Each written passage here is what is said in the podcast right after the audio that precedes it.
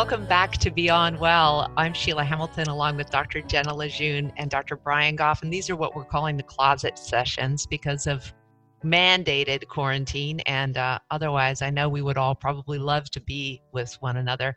I just always love to do sort of a quick check-in with you guys because even though you're a therapist, I think that most people understand that you're also human and also have feelings. How are you doing, Jenna? Yeah, you know, I think it's up and down. When I'm working, it's actually generally pretty up. And then, you know, when I am a normal human being, not doing the work that I really love doing, you know, I can get scared or just irritated. Right. You know, I've been joking, you know, I live in a tiny house and I've been joking like tiny is really fucking tiny right now. Two adults and two dogs in a tiny house in quarantine is really small. Oh my God. You can only clean the windows so many times. Only clean the windows so many times. You're being tested, man. You are being tested. What about you, Brian? Absolutely. I am not in a tiny house. I'm in a normal sized house. I think I'm in the same boat that Jenna's in. It goes up and down. Some days are fine. And actually working is really great. I feel both grateful to have a job and maybe as much as ever, my job feels very meaningful to me. And, you know, I feel like this sheltering in and the uncertainty and the isolation and the uncertainty for people that I really care about and know and people that I don't know but still care about, it feels like a headwind that I'm running into. And I want to have some sense of normalcy. At the same time, it just really honestly feels like nothing's normal. You know, I'm approaching normal, but yeah, everything's got sort of a tinge of COVID and it's draining sometimes. No kidding. I wanted to talk today, if it's okay with you, about how many people are on the front lines and how many people that are still asked to go to work and to care for people who are sick with COVID-19 and the enormous pressure that's on our first responders and our EMTs and all of the people who are doing. I heard a great Winston Churchill quote the other day that said, "Never have so few made it possible for so many to continue living." Uh-huh. And I think that that's so beautiful with respect to this pandemic, because we are calling on a very few to keep the rest of us living, which it's profound to me, the sacrifice that they're making and the contribution. So I'd like to dedicate this episode, if we can, to the loved ones about how to care for those caregivers. I think it's really important. You know, and caregivers right now, you can almost include everyone, even parents at home with three kids who are trying to juggle work and a brand new baby and a toddler at the same time. So let's start with the category of people who are healthcare workers who are on the front lines of this pandemic. What kind of advice do you have first for them and then also for the people who love them? Well, first of all, thank you so much for everything that you all are doing, these frontline workers. It's hard for me to even talk about it without getting teary. And I guess the first thing I would say to them, the first piece of advice, or I don't even have advice, but the first thing I would say is, you know, frontline workers are used to incredibly stressful situations. This is what they have kind of learned how to do, is to deal with crisis. But the change with this situation is that this is a very unprecedented and unpredictable crisis. And the human brain just craves predictability. And so even if you are a frontline worker and you say, well, I don't know what the deal is, I'm always dealing with crisis. Why am I feeling so overwhelmed or sad or scared or angry? So it's the newness of it. And then just sort of like a few basic things that, you know, frontline workers, they know this stuff because they tell it to their patients all the time, but it's also important to remember that you are human too. So first and foremost, you got to take care of your body. Your body is your tool, and you have to take care of that tool. And the way that you take care of that tool is you nourish your body, you move your body, and you rest your body. Those are the three things you have to do to take care of your tool that is going to take care of other people and save other people's lives.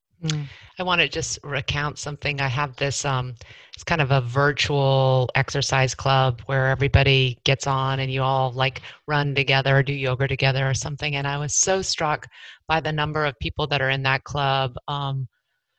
Dr. Lung, RN, still at it. The people that are still managing to go to work, they're managing their families, and they're still managing to get exercise because they know how crucial it is to move your body, especially when you're under stress.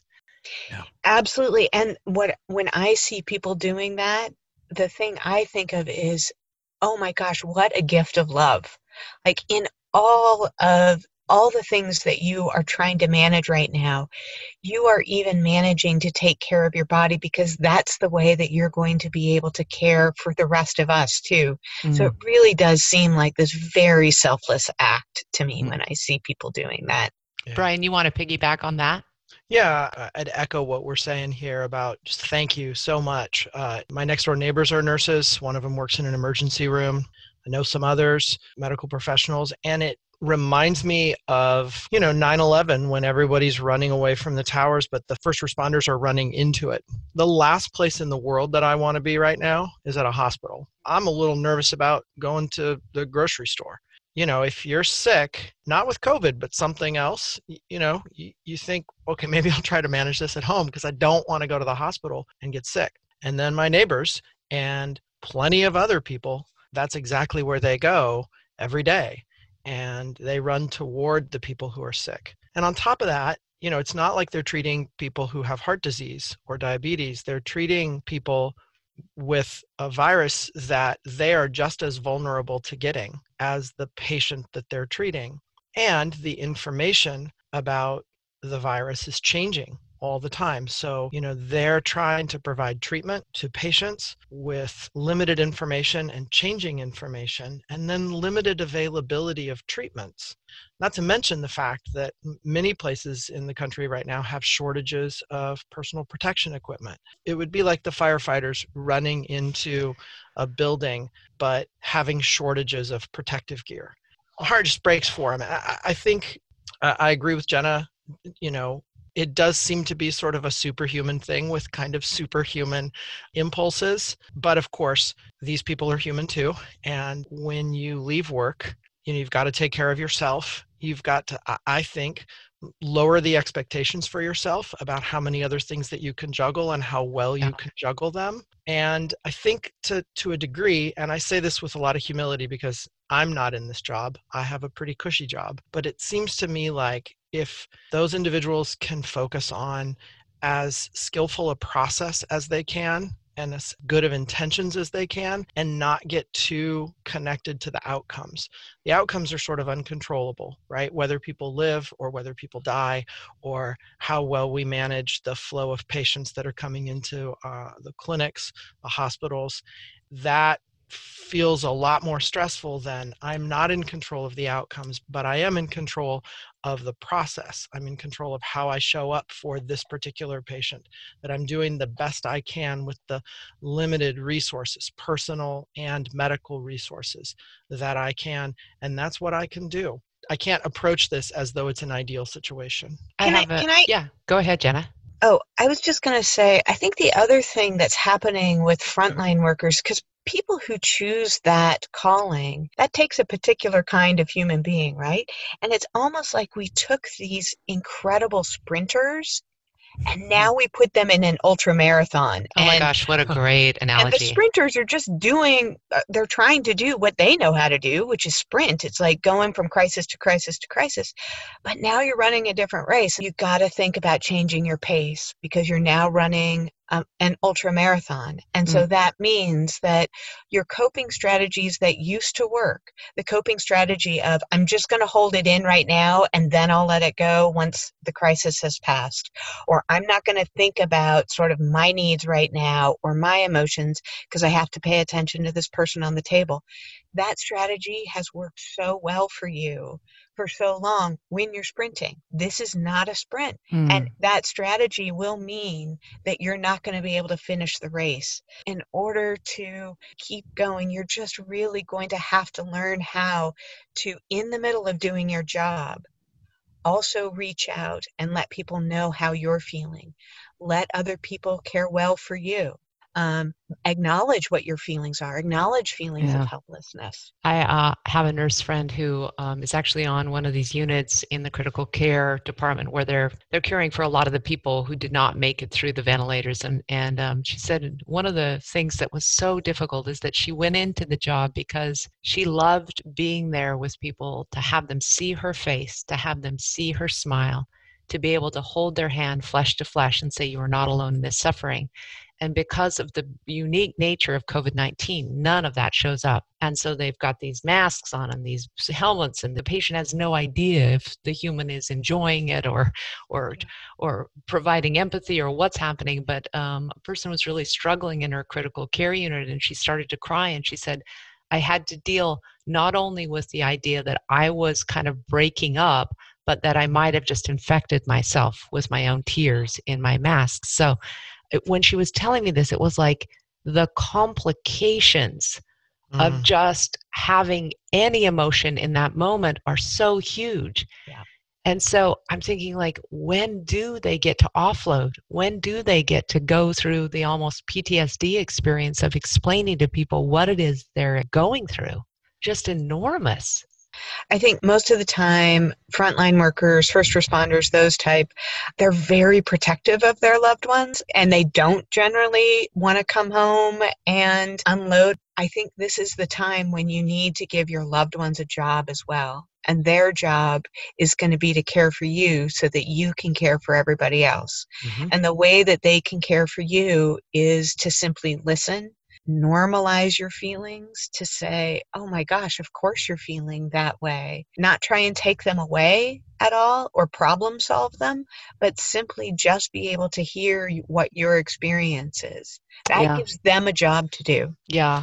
Yeah. And I think beyond assigning that job to loved ones, if you are not a frontline worker and you, I mean, we're pretty tuned into the idea that we should be looking out for the elderly neighbor, you know, maybe checking in once in a while. Do you need anything?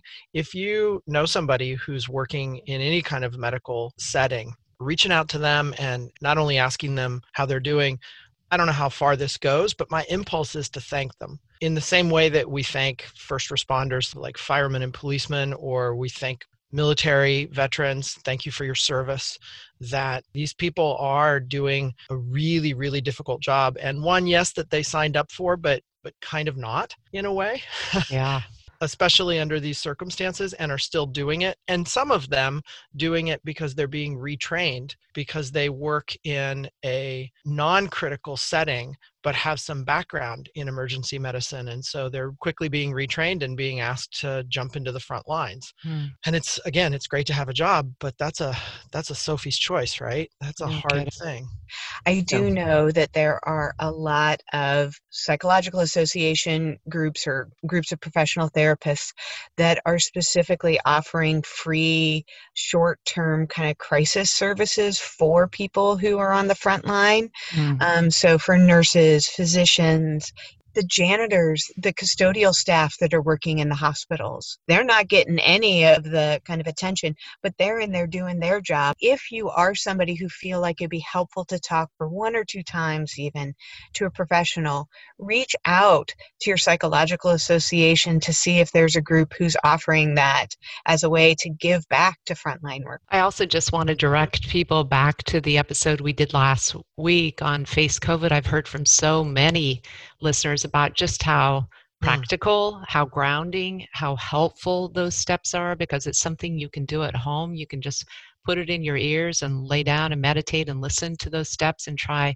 to calm yourself. I'm thinking about how many stories I've read of people who strip their personal protective equipment outside the door, go to a granny apartment. They don't even see their families because they're so worried about infecting them. So they're dealing with the kind of isolation that we were talking about prior, Brian, where they're alone with all of this. They're alone with everything that they face during the day and then wondering how much longer is this going to go on? That's right. And the kind of connection, I mean, I have been so appreciative of all of the technology that we have, what we're doing right now, even, you know, a month ago, I didn't know what Zoom was. I appreciate this sort of connection. Believe it or not, the device that you hold in your hand is also a phone. You can make phone calls, speak voice to voice with people. Most people under the age of 25 might not know that.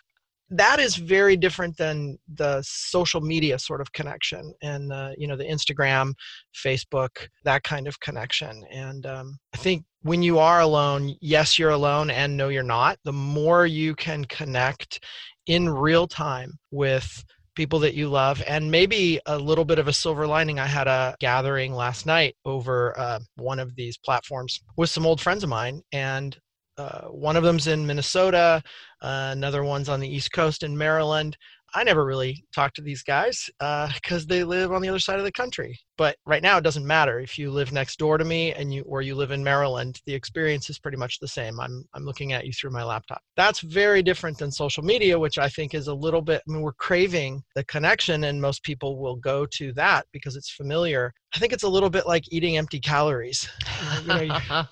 You're hungry, and you eat and eat and eat to the point where you are really full and kind of feel sick, but you don't feel nourished. And so as close to the real-time one-on-one or small group connection as possible, I think is, you know, limit the social media just the way that we're trying to limit the news. I know, you know, the category of caregiver, especially for this, is we've been talking about first responders, but anybody who right now is in a caregiving position, whether it's a mom or a multiple pet owner or somebody has that feeling, oh my gosh, the interminable nature of this is the thing that I think gets most people. And Jenna, the tips that we were talking about last week around when you start spinning out, when you find yourself wondering how long and what does this mean and what is September going to bring, the steps of bringing yourself back into your body, into the here and now have been so particularly helpful. Any other things that you want to share with people who are taking this enormous amount of caregiving and work and trying to keep it together? Yeah, so one tip that kind of I've been suggesting to people and also myself is before I consume the news or find myself going too far down that worry path, I stop and I ask myself, what is the information I need, I actually need to be able to do my job and to keep my loved ones and myself well? What is that information? And then what's going to be the most streamlined and reliable source to get that information? And then everything else is just going to be like fuel for my worry. So I'm just going to like let it go. So I think if you set yourself some kind of parameters ahead of time before you start worrying about, oh, wait a second, I said I wasn't going to go on whatever the source is, and yet I found myself here for an hour. I think that can be really helpful. This is something I've been doing that I've just found incredibly helpful, so I thought maybe I would share it. I think at least when I start worrying about the future and get so overwhelmed, I lose sight of the beauty in the moment. And so my partner and I have a practice of sharing a gratitude every night at dinner. And I've added something to that practice where I share a gratitude that I had for the day, but then I share a delight, like just one thing that delighted me that day. And most of the time, thank you, my neighbor. It's like this neighbor that I've seen for 2 years every morning when I walk my dogs that I've never talked to, this older gentleman. And now he's like on his stoop and he waves at me. And he's my delight for the day. Oh my gosh. I think when you have that sense of, I have to look for a delight in the moment, that can also pull you back away from that kind of worry hole that you get into. The spin. I like that. Yeah. The thing with the gratitudes that I've noticed is it always felt like a mail-in to say things like, oh, I'm really grateful to have a job. I'm really grateful to be healthy. And those things are not givens. I suppose they're never givens, but they feel so profoundly not given right now. And I think also, I had another thought while you were speaking, Jenna, about if the places where I feel strained by all of this, it's highlighting to me what I care about. We've said this a bunch on this podcast. You only heard about the things you care about. You know, I am being reminded all the time that it's easy for me to take for granted things like my access to nature or my ability to move around or my connection with friends and loved ones, because my expression of all of those values right now is pretty hampered.